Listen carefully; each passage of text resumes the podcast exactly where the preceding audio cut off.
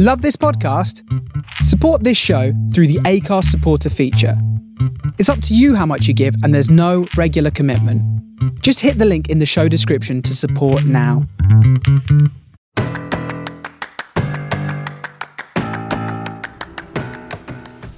Hello, listener, and welcome to episode 54 of the From the Finney podcast with Jimmy and me, Jake.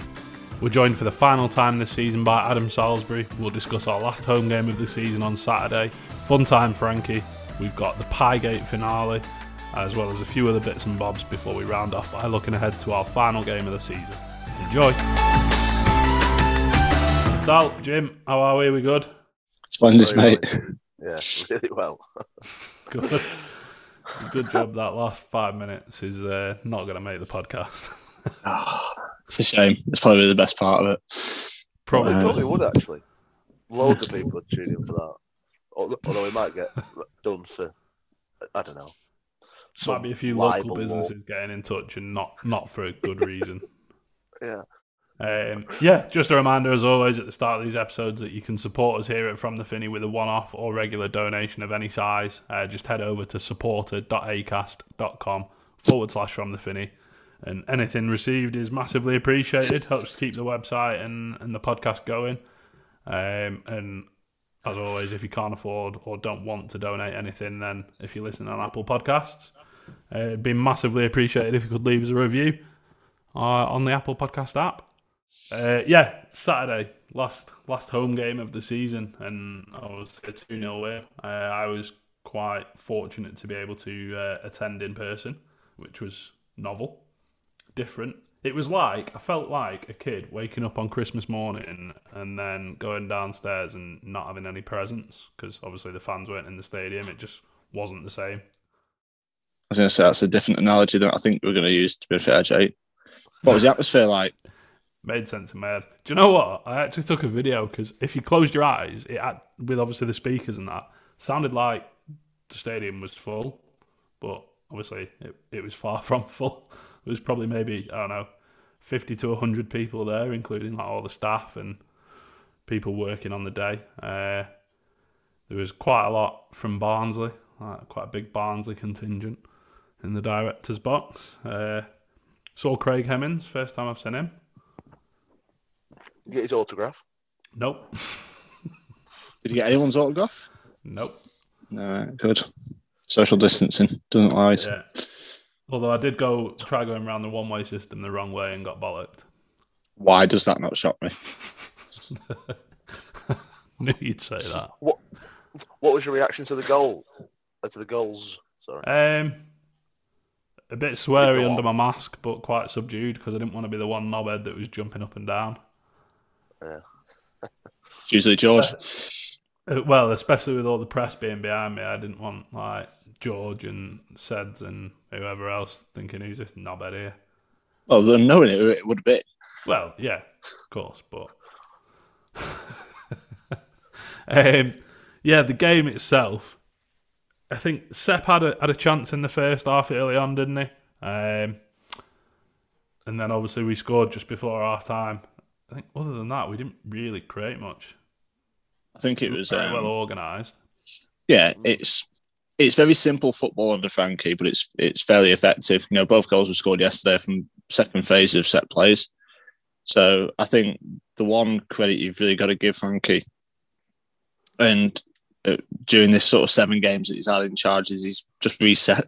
the- We've gone back to basics, Yeah. made it really simple football. Um, played to our strengths, you know, in terms of being quite direct when we have the ball.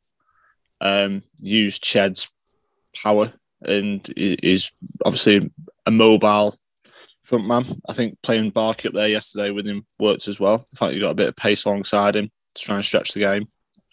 But we, if you look at the map, if it's like touch map, etc., then uh, the majority of our play yesterday is on the left hand side um, through Greg, Ledson, you know, Ched. So we've clearly targeted their centre midfielder that went off at half time. Oh, I forgot his name. I think it was Palmer, something like that, but young, quite a young fella. Um, and then is it Sollbauer, their right side centre half?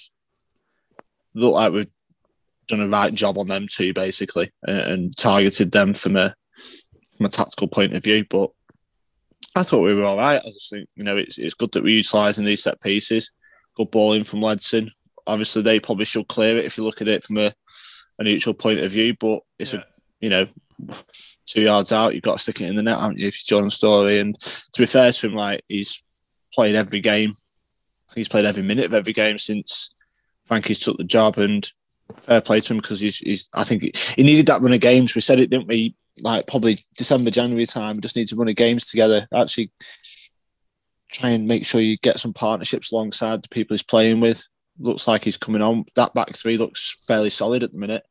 And obviously, Yeah, he put Sepp and he's put Sepp and Greg either side of, of the three centre halves, and I think we look all right. I think we're um, we're not going to football anyone to death. Let's be honest, you know, because I don't think we're set up that way at this moment in time with with the shape. But I, I just think that we're getting the job done, getting shots away. You know, it was, I think we, It was only nine yesterday, but is is effective. efficient and effective. Yeah, Uh, absolutely. Just on Storey, you got the obviously got the the who scored man of the match, uh, an assist and a goal.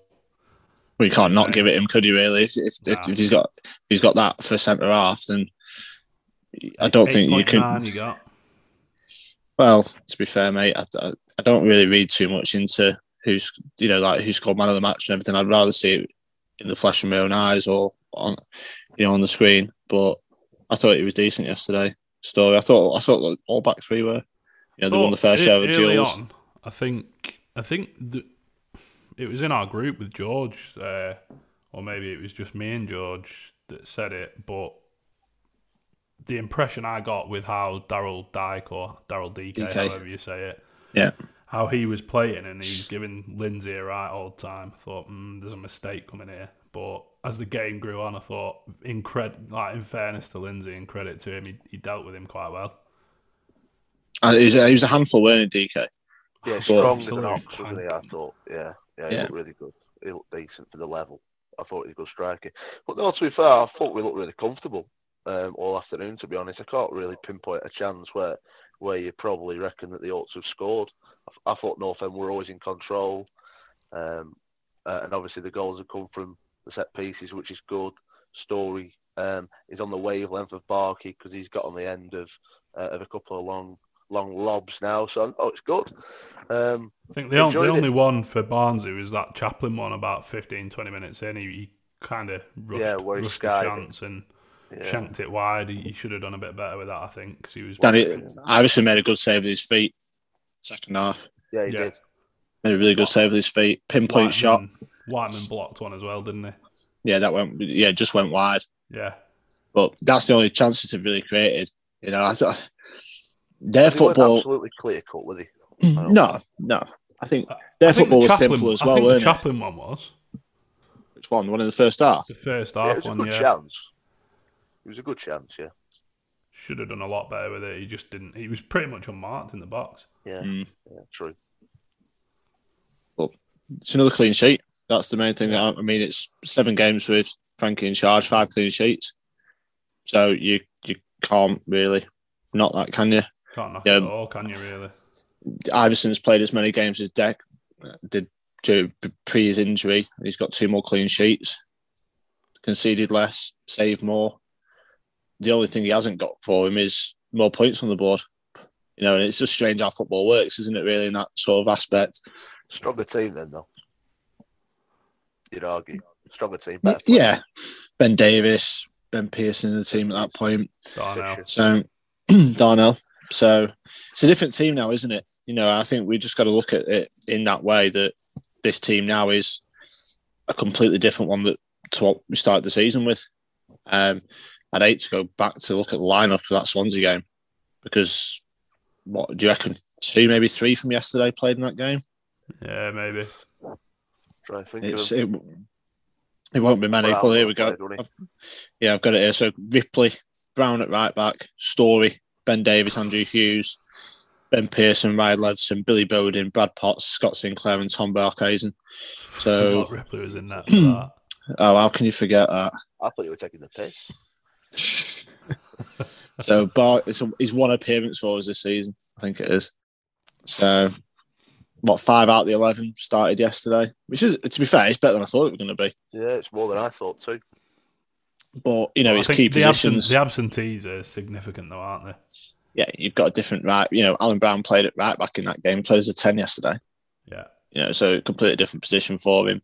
I was Barking. better as he in the ten, by the way. Oh, he's just absolutely. Different And I know. player, don't don't get me wrong. We've championed him potentially being a right back on here, and I just think you know you look at him yesterday and his, his impact on the game, especially against Coventry potentially as well. I just think he's he's a lot better in there. I thought he was really quiet first half Browne yesterday, but he came into his own in the second half. I thought he got a bit more space and time on the ball, and yeah, his work rate and endeavour was great alongside Ledson and Whiteman. Thought both of them were spot on yesterday as well. Yeah. Yeah, the partnership's starting to blossom, isn't it? It's good, good to see. So Ledson, another one who started every game under Frankie. There's um, done, really, done really well, haven't they? yeah, I think you you can't really look past him, can you? Now for player here, No, he's got a great Yeah. attitude as well. I love his Mm. attitude. I just love everything about him, to be honest. Yeah. It's on nine bookings though, so you might miss out on a on Saturday. Just 'cause obviously, if he does get a booking, it'll probably roll over to next year. I think so. We don't he? really want to start. Pearson was in a similar situation a couple of years back, wasn't he? And I think Alex did Alex rest him for two or three of the last few games, and I think it was the season we beat Burton at home last game of the season, and he I seem to recall he played in that. Which When Bodin got sent off for diving, Yeah, Yeah. so I can see Ledson getting having a week off this weekend. Unfortunately, because I think he's been great. Yeah, just because he's on nine bookings, we don't want to miss him for the first two games next season. If you just pick up a tenth, and the way he plays, likelihood is he could require to pick up a booking. Yeah, But yeah, I just I did a bit of digging into um what we've been doing as well under Frankie, and he's keeping the same lads playing each week. You know, there's nine players that have started six or seven games under him, so you know the core of your team is is there. He's not having to chop, yeah, he's not having to chop and change. There's only three players that have played that have started one game, and that's Sinclair and DJ in his first game in charge, and then Maguire against Coventry Yeah, you know, Potsy's started two, but then everyone else has thought has played sort of six and seven games. So you know, he's keeping that. Again, Jim. Yeah, absolutely. You know, I think it just shows though. Like you look at that back line yesterday, and it just felt very like it's coming on now. You know, Lindsay, I thought had his probably one of his best games for us yesterday since he joined. Yeah, Confidence is a big thing, isn't it? Uh, and the more they play, the more clean sheets they have, the more more confident they'll be, uh, and the less likely they are to concede goals and make mistakes ultimately. So Yeah. that that's a big plus for Frankie, uh, the fact that uh, he's injected a bit of confidence, um, and he's reaping the rewards. and I, I Yeah. think you know, like you said at the start, Jim, he's he's reaping the rewards of just going back to basics, keeping it simple. You know, Barkey was saying in the press the other week, wasn't he? Um, you know, you get more balls into the box and you attack more balls into the box, and you you're gonna stand more of a chance of scoring. Um, and that's proving to be the case. Obviously, Jim, you mentioned that yesterday's goal, uh, Saturday's goals, sorry, were second phase of set pieces. Like, it's it's there for all to see, isn't it? Well, yeah. I mean, the other thing I noticed when I was doing a bit of digging and actually doing some research before we did this was in Frankie's seven games, we've had 74 shots. So that's an average of well, just over 10 a game, 10.5. In Alex Neil's last five games, we had 38, which averaged at 7.6. So we're taking more shots and more on target, creating more opportunities you know, our season average is 10. So we're above the season average for what we've been doing under Frankie. I just think, and the other thing is, what Ched scored five now, hasn't he? This season from 11 shots on target. So when Ched's getting chances, he's been quite clinical with them. You know, and you've got to remember he's missed a penalty of one of those 11 shots on target as well. So really, he should have six in 11 because Shaka should be in the back of the net from penalty. So when he's actually getting his shots away and actually hitting the target, pretty much 50% of the time it's going in the back of the net, which is a sort of conversion rate you'd want from one of your strikers. Yeah. So I know think most we were- most of them five have come in the box as well, haven't they? Which Yeah. obviously shows that he's he's still got that striker's instinct, that fox in the box, that poacher, whatever you want to call it.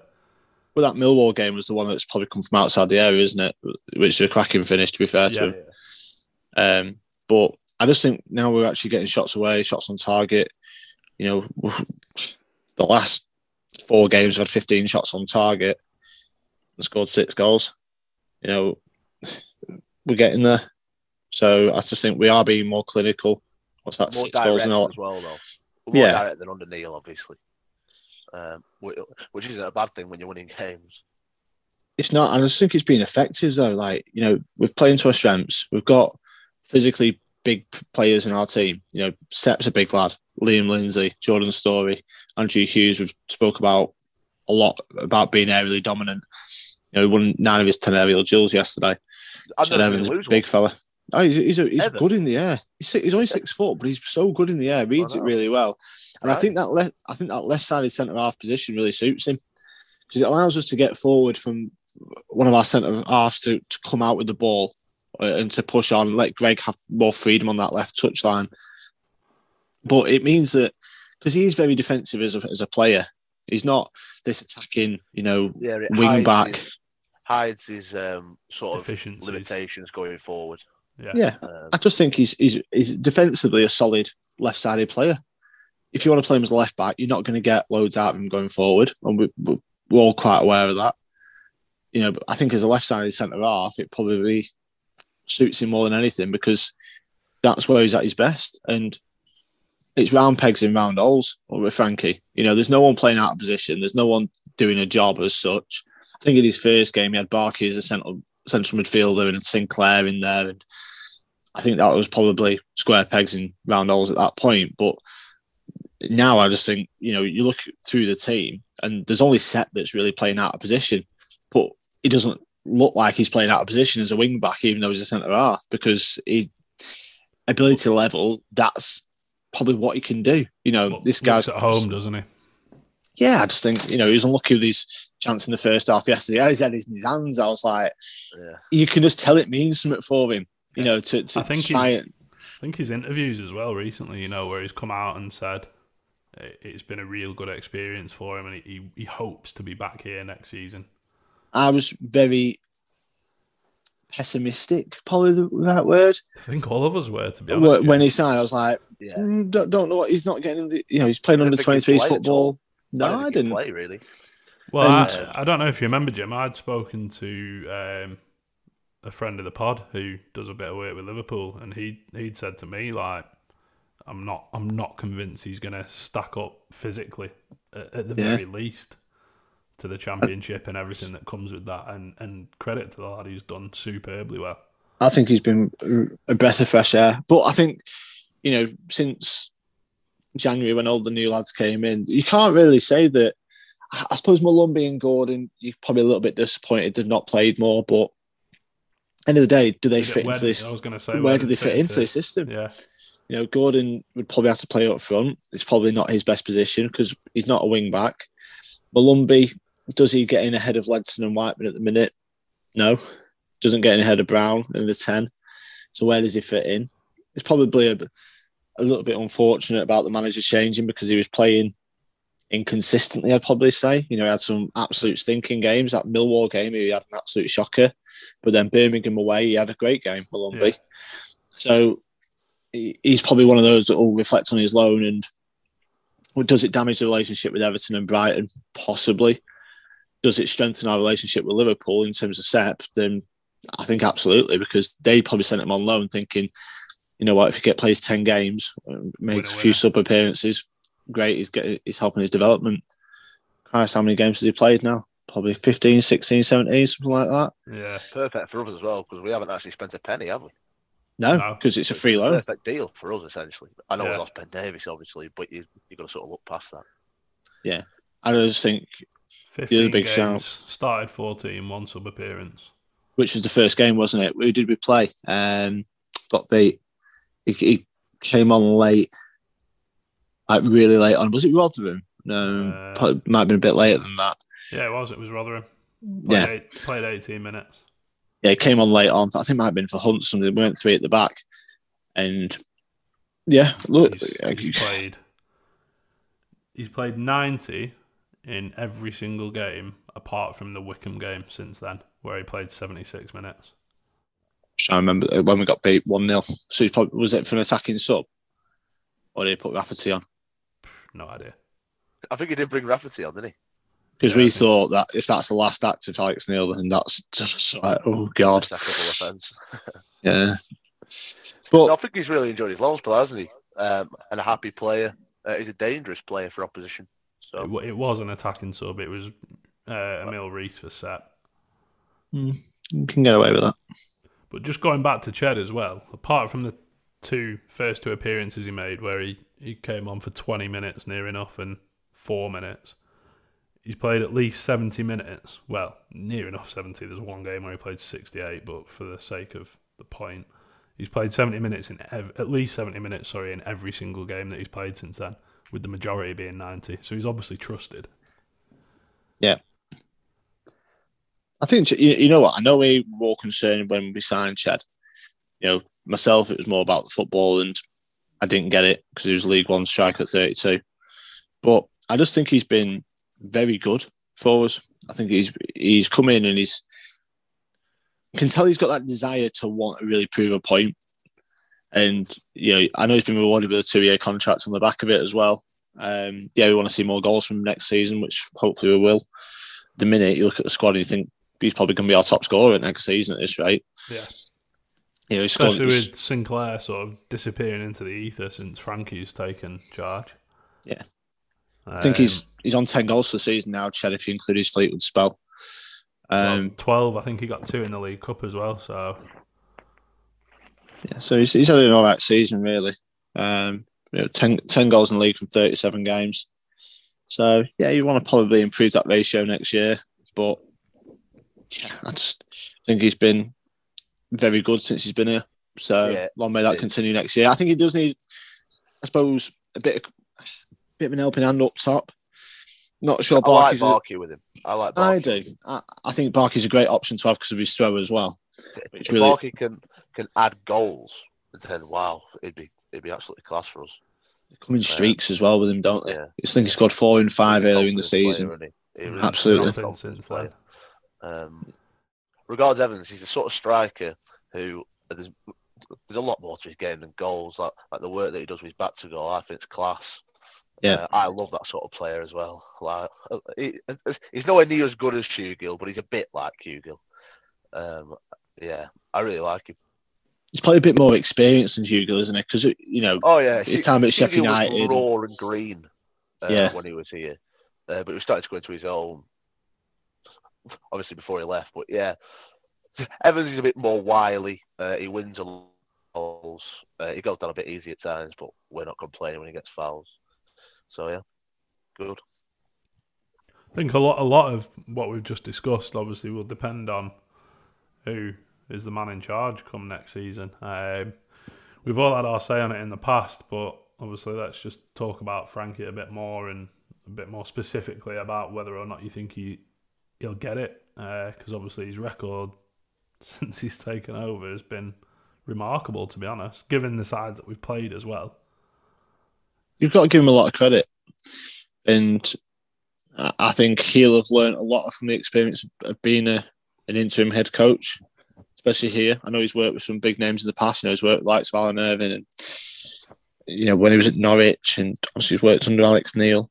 Um, but I think having the gig himself has probably benefited him. Probably make him know if he wants to do it longer term or not. But I think you know he's coming across so much better in the press as well. You know, in terms of like I remember his first press conference and I thought, God, what have we done? And like this this week when he's talked to Lanks, he's talked to George and and the guys in the media, he, he comes across so positive. He comes across really you know, enthusiastic and you know positive, and I just think that's rubbing off on the players so much. You look at the celebrations for the two goals we scored on on Saturday, and you think they're together. They're as a, I as love a group, it when all the players go together. yeah, uh, I remember uh, uh, it's a bit of a, a sort of um, like a throwback to yesteryear as such, like like under King Billy Davies and and, and, and times like that when they'd all sort of jump on each other and stuff. Just imagine Claude running up and jumping over the group. Yeah, it's like I think Jordan Storey did that yesterday for the second goal for Ched's goal. It's like, but I remember Billy saying, you know, when we had a training session under Billy, he's like, make sure you celebrate as a team and make sure the opposition know you've scored. And you know, take your time, celebrate together, be together. You know, take thirty seconds out of the game. Yeah, I Yeah, like but that. let let the opposition know you've scored. And you know, this is going back 16, 17 years now. But I'll always remember that because Well, I, it's mad, isn't it? Numerous players that played under Billy and were part of that sort of that group, that cohesive unit, and they've all said like it felt at times like it was us against the world, and that was Yeah. what Billy had instilled in them. The whole if you're gonna fight one of us, you're fighting all of us kind of mentality. Apart from the time that said you ran away from Marlon Harewood at West Ham down the tunnel. I don't blame him to be fair. I think I'd run away. You're exactly right. It's like it's, and I seen that yesterday, like that togetherness, and it feels like I know we said this before, but the shackles are off. You know, it probably isn't as disciplined down at Exton. They're probably having a bit more fun with Frankie, and I just think they're probably allowed to express themselves in Yeah. the way that they all want to express themselves, and that's no slight on Alex Neil. You know, we we know that he likes to give the players loads of information and and, give them probably too much information at times, but it seems like everything's just gone very simple and you know they're, they're enjoying you themselves. they're playing you can- football in the right way as well. You Yeah. know, we- we're playing to our strengths. You know, there's no point trying to football uh, your opposition to death when that's not your If you strength. can't do it, yeah. Exactly. Every game we've had less than fifty percent possession under Frankie. Every single game. So, well, So- I, My question to you then: Does this run of form and the results that he's got warrant him being given the job? It's such a difficult question that, yeah, it is. uh, and if you well, had that's recorded, ultimately that's what he's going to be judged on, though, isn't it? So yeah, you know Yeah. they're not they're not going to look if the results have been shy and we've managed to scrape safety. They're not going to look at. I don't think anyway. I don't think they'd look at. Oh well, the training ground's like fun, but we've lost five and one two No, they and won't. managed to stay up. But we'll give you the job because it's fun at the training. Like it is results that he that he's going to be Yeah. judged on. I think- think I think the best way to describe uh, an answer uh, would be to record uh, your reaction, Jimmy, to that question because it was like it was like agony. Uh, because you're inclined to say yes, but really you know in your heart of hearts it's no, um, and that, and that I suppose is the best way to describe it. You wou- you wouldn't be upset if you got the job, would you? But you, I don't know. You wouldn't be you wouldn't be singing and dancing about it either, would you? No disrespect to No, I wouldn't be going any of his family that are listening to this. Like you know, I- we're I wouldn't not be going to the job Potwell. he's done. well, No. not many of us will be getting in I there. wouldn't be going mate. to put. I think it's like it's like a family member getting a winning the lottery in it if he got the job. Because you'd feel so happy for him, but you think, what are you going me. to do with that? What are you going to do with it? And I just think, I, I look at it in a really simplistic view. You know, out the eight goals were scored in the seven games, five of them have come from set pieces. You know, we're not. It's not like we're cutting teams open and exploiting teams when we're playing. And, You know, we're playing- Not, let's not forget early on, Norwich and Swansea, uh, two say two late late goals were our saving grace in Yeah, those games. uh, yeah, but to be fair, we deserved deserved it it against Swansea. Swansea. We absolutely deserved it Norwich against we Swansea. got battered. Yeah, we- beat. Yeah, uh, but Pukki didn't couldn't hit the target, and we punished him in the, in the 95th minute. That's and and- Potts with a deflection. yeah, and when you looks in and when you make your own look in life, and Frankie deserves that. Frankie absolutely deserved that that equaliser against Norwich because taking over a ship that was destined for quite rocky shores, and he, he did what he needed to do. And you know, you look at the results. You know, the four wins, the all to nil. We're keeping clean sheets within them games. You know, two draws going to Stoke. You know, and giving up. You know, nearly sixty percent of possession, and we still should have won the game. You know, Hughes hitting the post late on. Alan Browne getting taken out and through on goal. You know, we've had with opportunities in that second half to win the game. You know, Brentford was a were beaten by a very good team on the day. You know, a team that are in the playoffs for a reason. But as well, So- you, know, you mentioned Frankie in the press, and he's come out and said, you, "Do you know what? I was probably a bit too gung ho in that, and in trying right. to get something from the game." fair play to him for being that open and honest because you'll have some managers that won't be able to reflect on that and take any blame. Um, I, know this is going off on a tangent, but there's a thread on Penny Online and the mention about Phil Brown. And I remember when you interviewed him, Jake, that I just never felt that he took any responsibility for the actions that ultimately, you know, not winning the first 14 games led to us getting relegated that season. But, you know, he talked about the players going back and I remember he got Ricardo Gardner in, you know, Jamaican international at left back. Probably a good replacement for Rich Delight at that point. He couldn't Yeah, stay it's not- fit though, could he?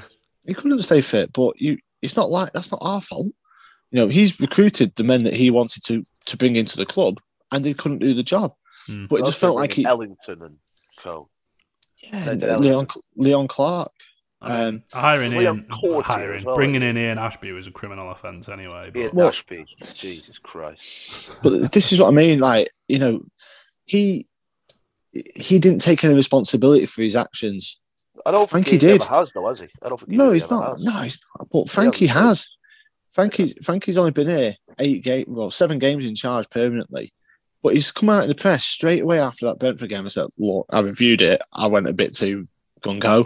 You know, went for it at two 0 down. We got beat five. End of the day, the difference between two 0 and five 0 isn't actually that much, is it? Really? Because you've lost the you're still game. losing three points, Just- aren't you? you- you've not you're not taking anything from the game. You just sort of draw a line under it and move on, which they've done. You know, and in the game since, what is it, five unbeaten? So that was the second game, wasn't it? So Norwich and Brentford And then we've- clean sheets in a row as well. After conceding, was five. It's five in a row. yeah. Is it five in a row? No, it's four. now? It's four. Is it? Is it four? Yeah. It's four, definitely, yeah.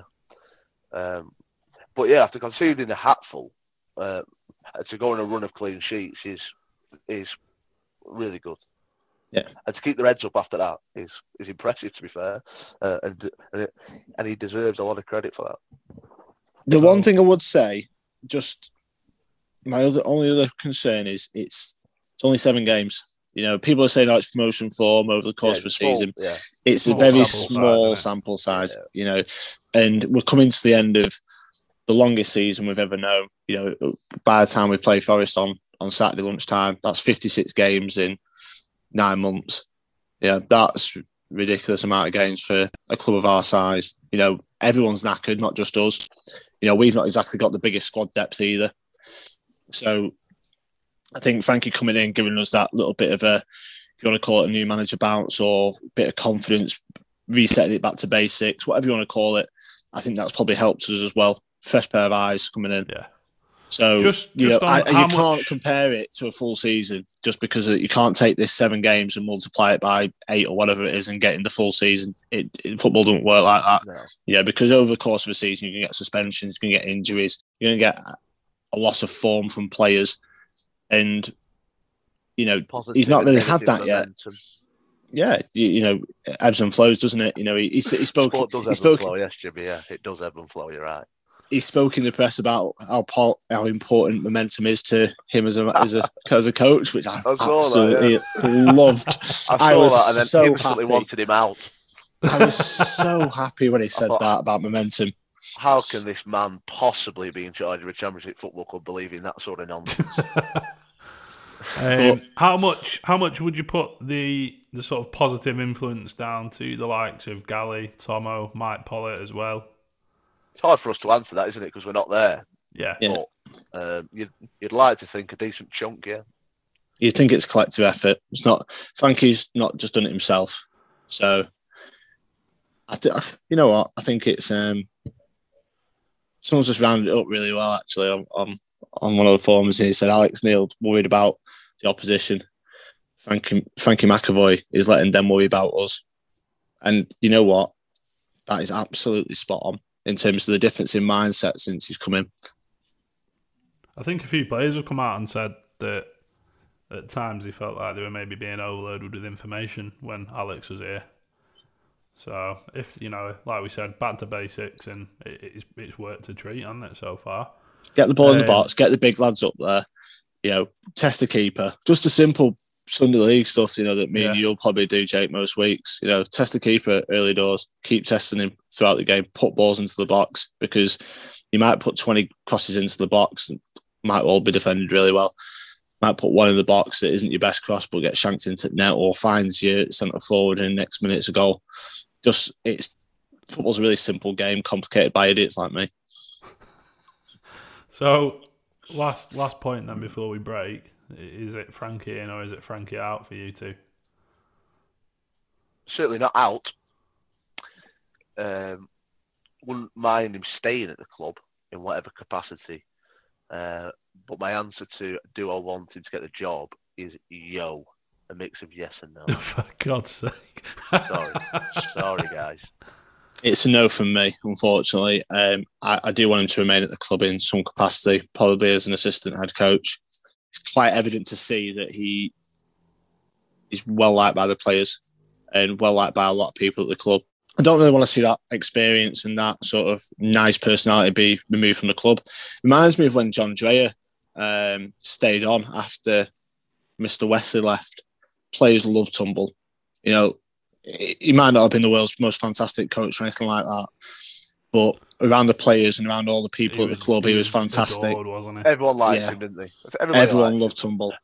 And Thought it was on the terrorist on on the terraces, not terrorists.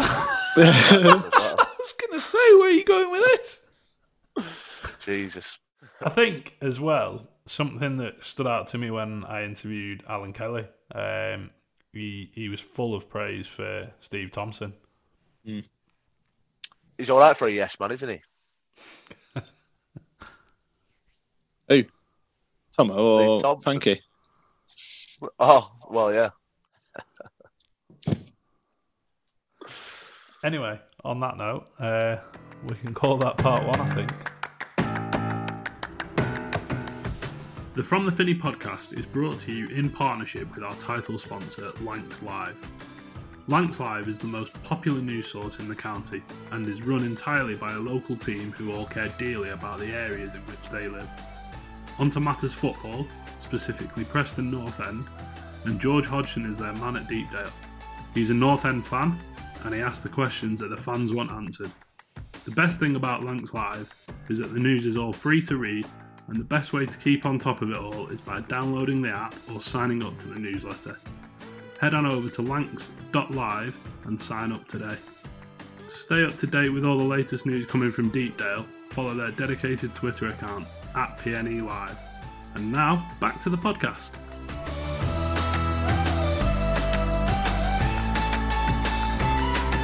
Welcome back to part two of the From the Finney podcast. In this part, we've got the Piegate finale, and we'll look ahead to the game, the final game of the season, even on Saturday. Yeah, before we get into this, I just want to say a big, massive thank you from all three of us um, to Clayton Park Bakery, uh, sorting us right out with some very good baked goods and some cakes as well, I have to say.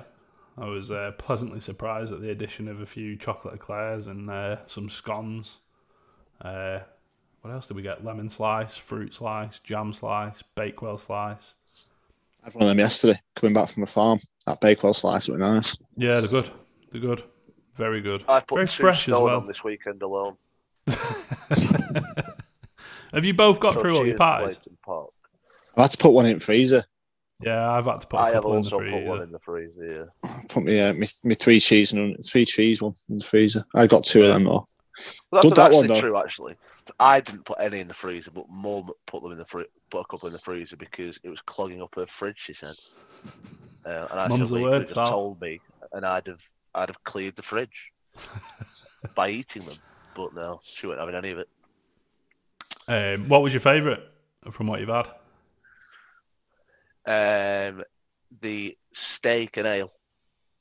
I love a good steak and ale. You, You didn't take any uh, red meat pies, did you, Jim? Didn't unfortunately. No. My missus had one though. Did you enjoy it? She had, yeah, she did. Which one? She had some steak and something. She enjoyed it. So it was nice. It was a nice little treat when you uh, rang me on Thursday, Jake, when I was in a, a team meeting on Thursday afternoon. Uh, I've got your face popping up on my phone saying, Are you in? I'm like, What? he goes, Well, I've got I've got a boot full of pies. Oh yeah, I- I'm in all right. Yeah, I'm in the middle of a team meeting. Just as I was, just as as as I was present, what is up with me today?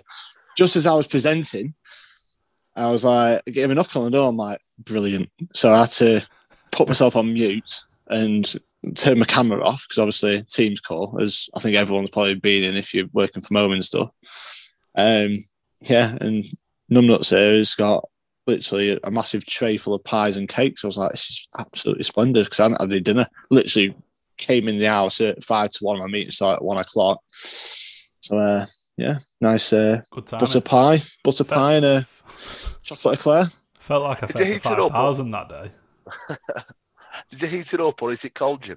I I put it in the oven for twenty minutes. Yeah. Yeah, Are I, you, an, you know are you an oven warmer? What else you meant to warm it in? A. Microwave. yeah I know, but it's- but Yeah, it's not great, is it? It's not. It's not the authentic quality-wise, taste. The oven. Yeah, it's authentic. Yeah. If you if you're in work and you're rushing, yeah, you put it in the microwave. But if you want a, a nice crispy pie, then put it in the oven for twenty minutes. Spot on. I I'm don't glad mind it- eating them cold though. It's a bit controversial, uh, but um, across from the cricket club um, down on Middlesex Green, um, uh, there's a spa shop just across the road. So it's a it's the perfect if if you've got out early, uh, just a nip over to the shop and You'll know all about that, your won't you, sorrows in, in uh, yeah, oh yeah, do I?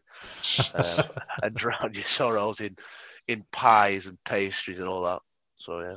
Well, it's funny you mentioned Spa because if anyone wants to buy a Clayton Park pie, you can uh, head to your local Spa shop and pick one up from there. Uh, highly recommended.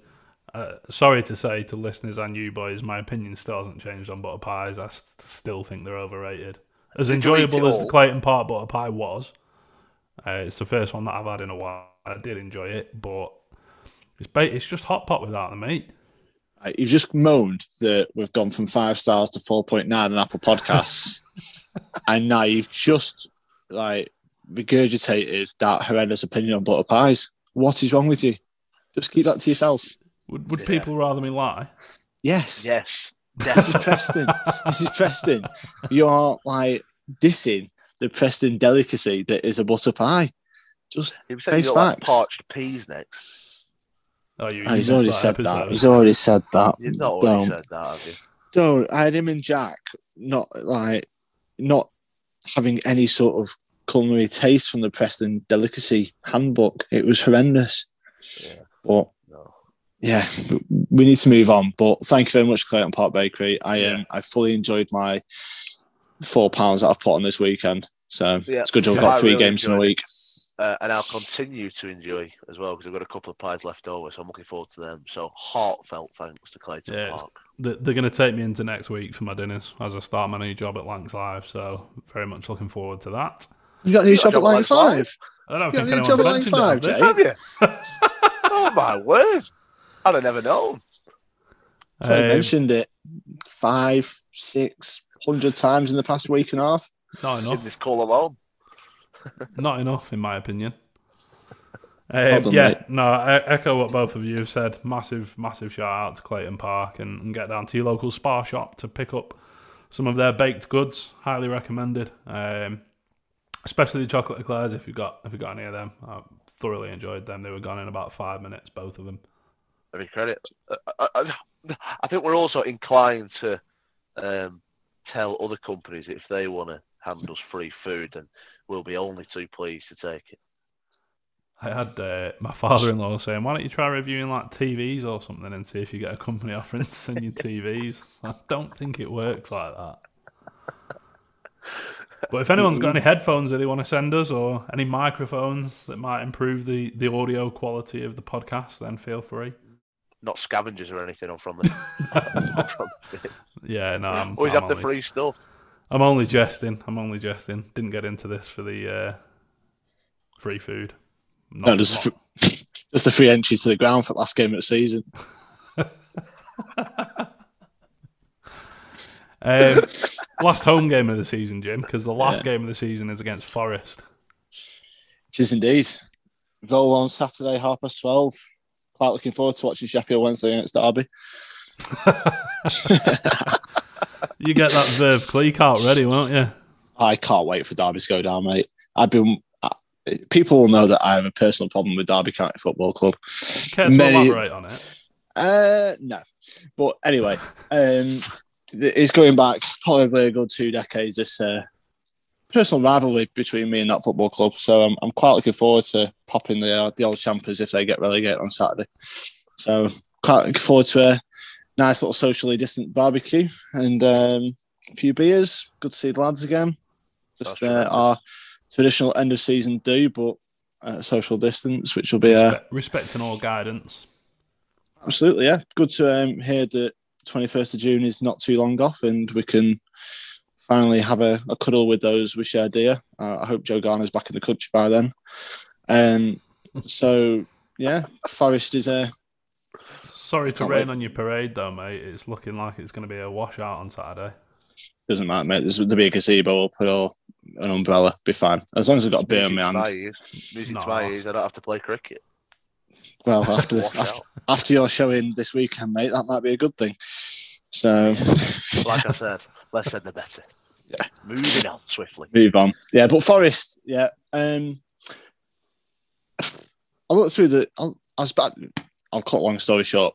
I was speaking to a Forest fan at work on Friday who watches all the games, lives down there on a Teams call, and I just said like, "What you like?" Which is not really seen much of you like this season. And he just said, "Boring," which pretty much summed it up. And then I went through all the numbers, and I thought, "Yeah, I can see why he said that." Yeah, yeah. I was going to say, you look at their recent results, and uh, you can you can understand why that has been levelled at them. Yeah, two wins in the last 13, seven draws, four defeats. No one in five, is it? Yeah, no one in, well, no one in five. Only three Only clean sheets. defeat, though. Only one defeat Yeah. in five. Two goals scored in five games. Yeah, we looked at them before, didn't we? Before we came on air, and one of One them's a of them penalty in the the other one was 97th minute, and the other one is comical, comical defending. Um, but Grabban's grabbed them both. Decent bowling by Knockaert. You know, you've Yeah. got to look on their, their team on paper and you think, Should be doing How- better, really. how's Grabban always Yeah, Big massively. Grabban's only scored six goals all season. Um, you know, I like James Garner that spent the first half of the season on loan at Watford, but didn't really do much. Really, probably in the Ben Pearson type of mould, good footballer, but you know, in that sort of anchor point in midfield.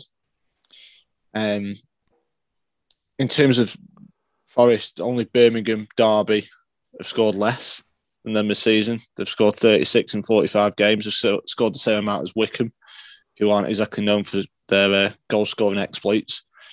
But only three teams have conceded fewer goals, and they're all in the top six. So, you know, the amount of nil nils they'll have had this season, or games under 2.5 goals, if you want to put it in that way, because I know this season's been that way inclined anyway, but I think it's probably affected Forest more than most. You know, when you're at the City Ground and you've got 19, 20,000, you know, on your side as well, I think that probably helps you uh, as a player. Yeah, it's a different, completely so. different kettle of fish, isn't it? Different ball Yeah. game.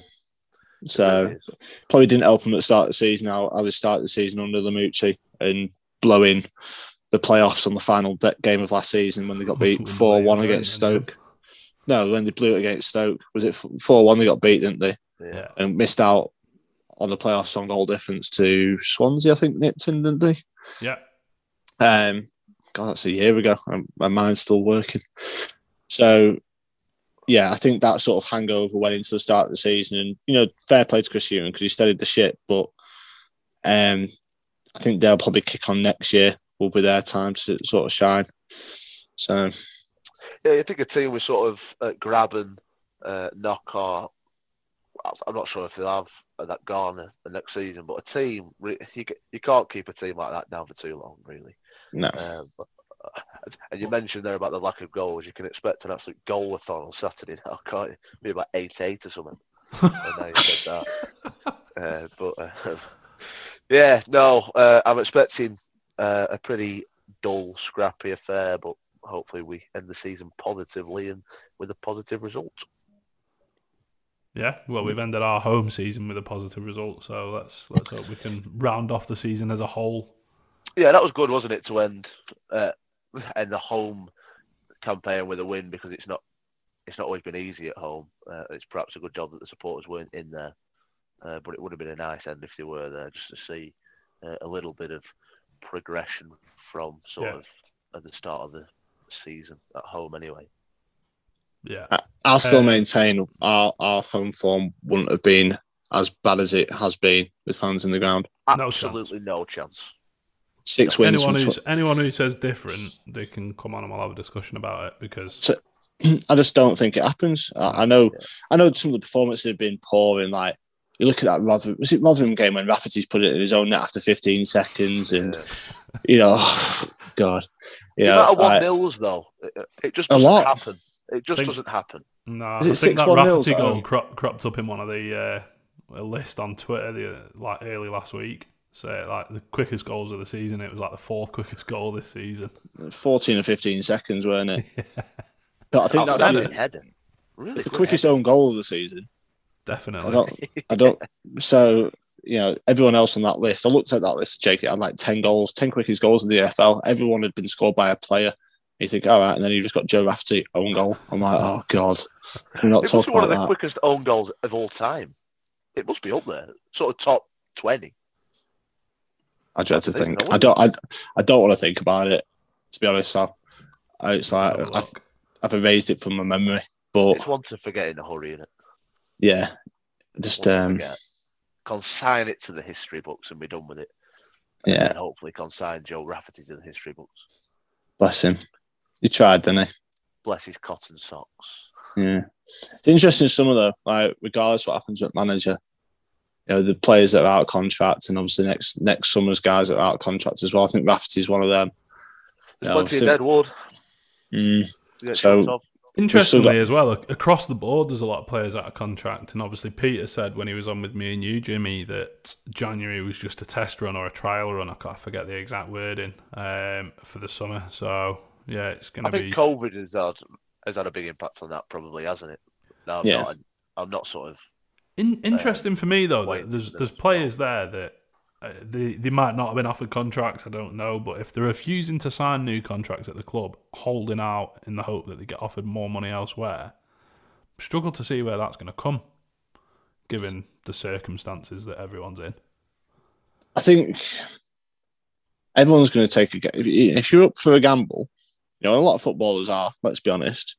Then they might be able to bet themselves elsewhere. They might see that, you know, a Premier League club that's in Europe, for example, might take a gamble on them because they're English and they count, count towards their quota. The Look at Ben yeah. Davies.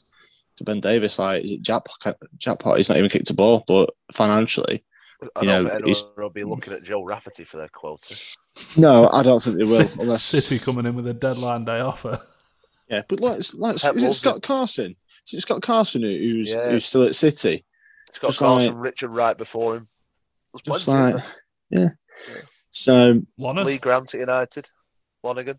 Lonners at Liverpool, and obviously he uh, ended up finishing with quite a loady, a, a trophy laden spell at the Reds. fair play to him as well. Yeah, Club world champ. Cannot Club world champ. Um, Premier League medal. What what more would you want? last point, boys. Uh, obviously, we've well, you and I have Jim, uh, and obviously the pod has taken part in the the social media blackout over the weekend.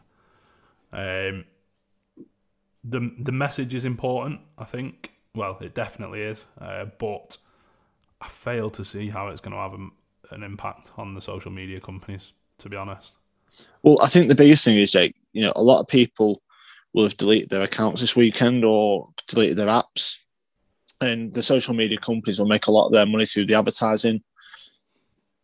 People, you know, people that advertise on Twitter and Facebook, Instagram, Snapchat, whatever you social media that you use. You know, I personally, I've just deleted my Twitter app this weekend because I know what I'm like. I'll go on it and I'll just see what's what's happening. You know, and I'll reinstall it tonight before I go to bed. Might have a quick browse, but there won't be anything there because, from what I gather, majority of the fan base and obviously football Twitter accounts have removed themselves this weekend, which has been great to see and hear. Yeah, it's About- great. about- It's great, and, and it's good that football is uniting together on that front because I mean I'm sure all three of us agree that we stand against any form of discrimination. Uh, did have a few idiotic comments on Facebook when I'd shared a few things around, people linking it to BLM and all that sort of stuff. Which, Yeah, but you're always going to get an idiot in a fan base. Look at look at United's protest yesterday. You know, you have two, maybe three thousand people protesting in a, a nice way, and then you get one idiot that throws a full can of beer at, towards Graham Souness uh, and a and a what's it and a lit flare. It's like, well, you're always going to get idiots in a fan base, aren't you? Yeah. Unfortunately, and that's just life in general. You're always going to get idiots in life. Um, I think how it affects social media companies, Jake, is that the amount of people that will have not been on social media this weekend, you know, will affect them their advertising revenues because I people. personally, I don't think it'll have that much of a massive impact. If you think like Twitter, Facebook, Instagram, the global companies. Yeah.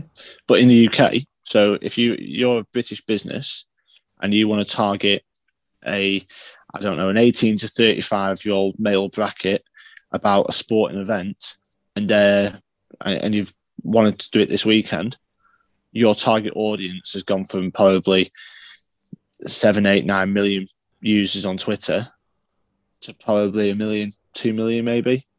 You know, and to lose that you know, to lose seventy five percent of your active users over the course of a weekend will affect them in the pocket, undoubtedly. And I think that's the key thing for me. You know, it's by having a blackout this weekend isn't going to change the world, but it'll hopefully it'll make the social media companies stand up and think Take they're actually, they, you know, they they are serious. You know, because if you think about it, how many followers do the likes of Man City, Man United, Liverpool, you know, your likes of Arsenal have on Twitter? They've got millions, and you talk, you know, you're not just talking. I think we've got hundred nine- something thousand. Combine the ninety-two. Well, exactly. You know, you've got all those people that have said, you know what, nah, we're not, we're not tweeting, we're not and putting anything on any of our social medias. as well. And yeah, you know what? The, the concerning thing is there will still be idiots out there hmm. this weekend that will be tweeting abuse, and will be discriminating against these people due to either a protected characteristic or just being plain vulgar Yeah, based on their performance this weekend. You know, what these social media companies need to do is get together, get round a table with key sporting organisations across the world and saying enough's enough. You know, North End stance of enough is enough was absolutely spot on. And what the coverage that they did on Thursday and Friday before the blackout was was fantastic. And it's great to see so many people supporting it. You know, I've not tweeted. I know you have, Sal. You know, but uh, you know, you've tweeted for your own reasons, and that's absolutely fine because Yeah, you know I haven't personally because I, I wanted to. I've quite enjoyed the break, to be honest, from Yeah, social media because. I'm. I'm, I'm a social media addict. You can speak to my wife. She absolutely hates me being on social media because I'm always on Twitter saying, "Oh, have you seen this? Have you seen this cat?"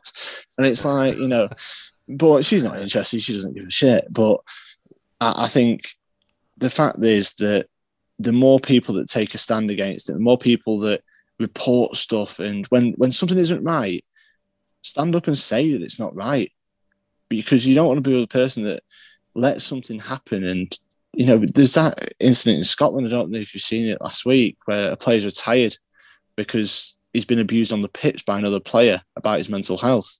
You know, he's just retired. He's, he's knocked on the head at half time. Said, "I ain't doing this anymore." yeah, you know we need to sort of come together as as people to actively take a stand against any sort of level of abuse and discrimination of any sort because you know especially after the year we've all been through the 15 months now whatever it is since since march last year and i just think like come on you know and the world's gone a bit doolally, hasn't it, in that time? And I think the level of abuse and discrimination on social media has probably got worse in that time, not not better. You know, there's Well, we the had- be kind. We had PC Elliot on, didn't we? PNE Police on Twitter, and he said that the number of hate crimes reported last year, I think it was, had increased. So never mind. I think he, I think the increase had happened just before the lockdown had happened. So never mind Mm. what it'll look like post lockdown. It's just it's very easy when you hit for people when they hid behind a profile that's not attributed to them to say what they think, say what's on their mind, despite it probably being illegal, and get away with it.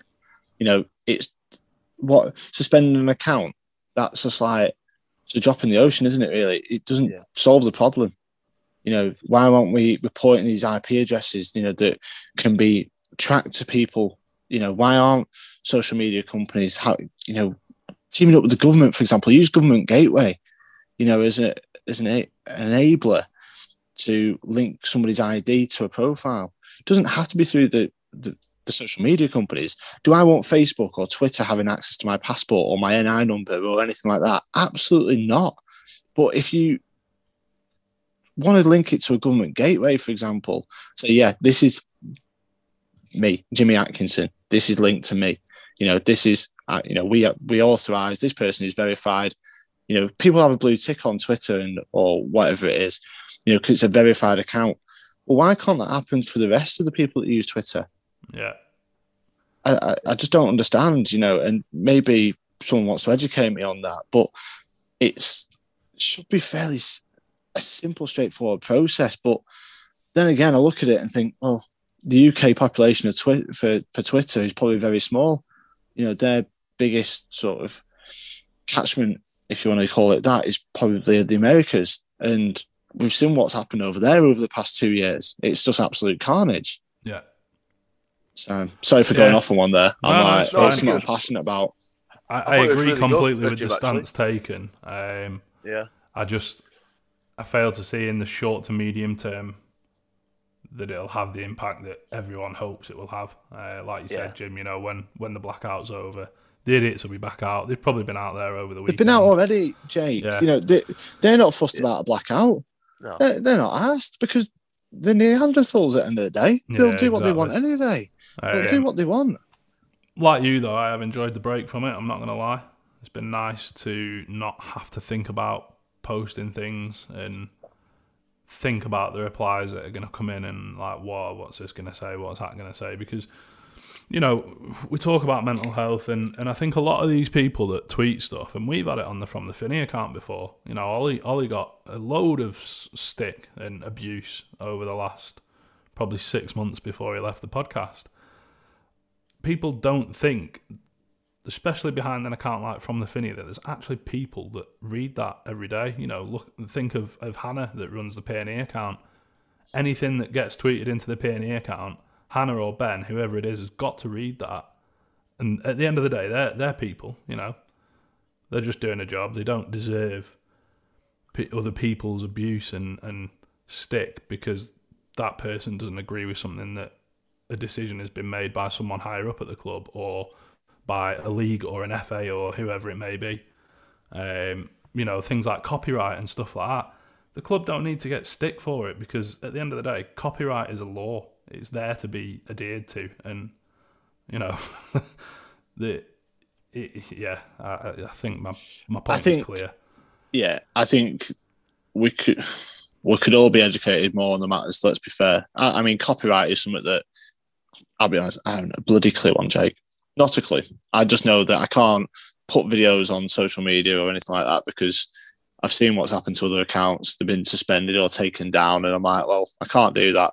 You know, even if I wanted to do a bit of on a, a bit of analysis, I know that I'm probably running the risk. pushing my luck, you know, and I, I don't really want to take you know take the risk to be fair. Um, but that's probably why I don't put much on there in terms of videos or pictures and stuff like that. Because at the end of the day, if it if the picture's not yours or the video's not yours, it isn't yours. It's not yours to use. You know, I, I think you've got to credit your sources at the end of the day. I remember there was a bit of a time about two, three years ago on social media when people copy each other's tweets and just send them out as their own. It's like, well, hold on, Still happens That's- now. that's plagiarism. That's does, yeah. you know, um, Still see it now, even amongst North End fans.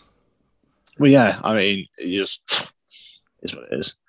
I just think you know we've just got to be careful about like what we do put on there and make it your own opinion. You know, end of the day, if you're interested in you, you've got a fair shout of an opinion, then put it on Twitter. Voice if you just yeah. if you're just going to call someone whatever expletive you want to use and say you're an absolute whatever the word may be watch my language today i'm being really careful um then that's not really benefiting anyone is it you know it's like think about the shadow that you're leaving as a person you know Yeah. because if you're just being a bit of a tool on social media.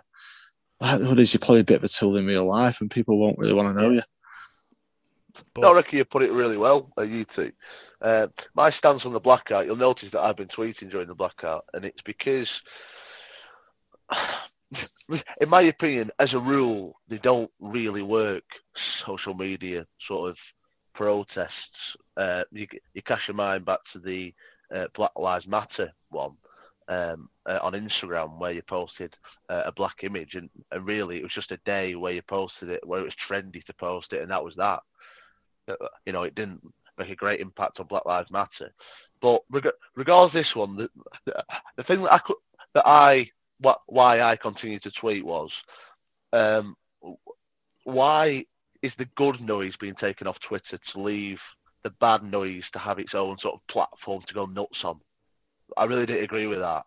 Uh, so I, I looked at myself as a bit of a sort of um, no, normal person trying to tweet normal stuff um, uh, to try and sort of um, put some good in a in a place where where where it was more or less predominantly bad stuff really. So uh, I didn't like the idea of of just um, of of people clowns tweeting people calling them uh, every name under the sun. Uh, I wanted to put tweets out that as I would usually. Uh, so not not completely agree that that enough is enough. I, I mean, why the hell you'd want to tweet someone with with expletives and calling them names and attacking them and and um, and attacking the relatives? It's just mind-boggling to us. Uh, but um, but I couldn't get on board with it because um, I just didn't want a place where it was all bad. Yeah, I think the big thing is for me is that like you wouldn't act like that in real life because if you did, you'd probably get your head kicked in, Oh, or very be well, fair. arrested. Yeah. or or, or you'd be arrested, whichever came There's a first. reason why there's a lot of um, socially awkward people who are really sort of active on Twitter, and it's Mm. because they feel more comfortable behind a phone or behind a laptop. Yeah, they think they're probably more untouchable, but Oh yeah, they're protected, What- aren't they? Ultimately, by by lack of identity. Uh, yeah, and, and when uh, people start to be identified, there's, there's no doubt in my mind that it'll. Um, it'll soon Stop. change, won't it? Yeah. Yeah. Well, I think that's the big thing for me. You, you don't say something on social media that you won't say to someone in real life. Yeah. Look, it is what it is. You know, I, I, I just maintain that whatever you put on social media, one day it, if you put something on there, and you know, would you want your boss seeing it? it's come You back know. to bite quite quite a few players. A lot of hasn't it? people. like Yeah, um, Andre Gray uh, got banned, didn't he? Uh, yeah. You know, so yeah. Look, um, Be careful. think before you, you post, I think is is the message, isn't it? Um, Yeah. just have a read of it and think. Just, just try and be a nice person. But yeah, cheers, boys. Thank you very much for your time. And thank you, listener, for listening to episode 54 of the From the Finney podcast. The penultimate, no, not the penultimate episode. That's next week. Um, but yeah, don't forget you can support us here at From the Finney. Just head over to supporter.acast.com forward slash From the Finney. If you don't already, go and give us a follow on Twitter. We're just at From the Finney on Twitter. Sal, what's your Twitter? Uh, Adam Salisbury one. Jim? Um, at Bayside PNA. Uh, and yeah, if you're listening on an Apple device, we'd appreciate a review on Apple Podcasts. And yeah, thank you, fellas. Much appreciated. Oh yeah, big shout out to our um, Australia fan base for their uh, recent comments on Apple Podcasts. That's quite nice. Yeah, We've well, got like six comments from Australia. overseas, Yeah, our overseas Yeah. listeners, it's uh, massively appreciated. Uh, but I don't always see them, so if you follow us on Twitter and you leave a review, uh, let me know. I'll give you a shout out or something because Jim keeps abreast of that, but I miss quite a few of them. I was quite jealous to whoever it is that walks around the Sydney Opera House listening to us in their ears. I'm like, different world, innit? Places that you never Could be a thought that three, three. Uh, what do we what do we call ourselves, Jim? Numpties. Numpties, yes. Would would our, our dulcet Lancastrian tones would ever reach? Uh, yeah. On that note, boys, cheers. Thank you. Hello, this is Joe from Sugarstone, and this is our brand new single, Angel Boy.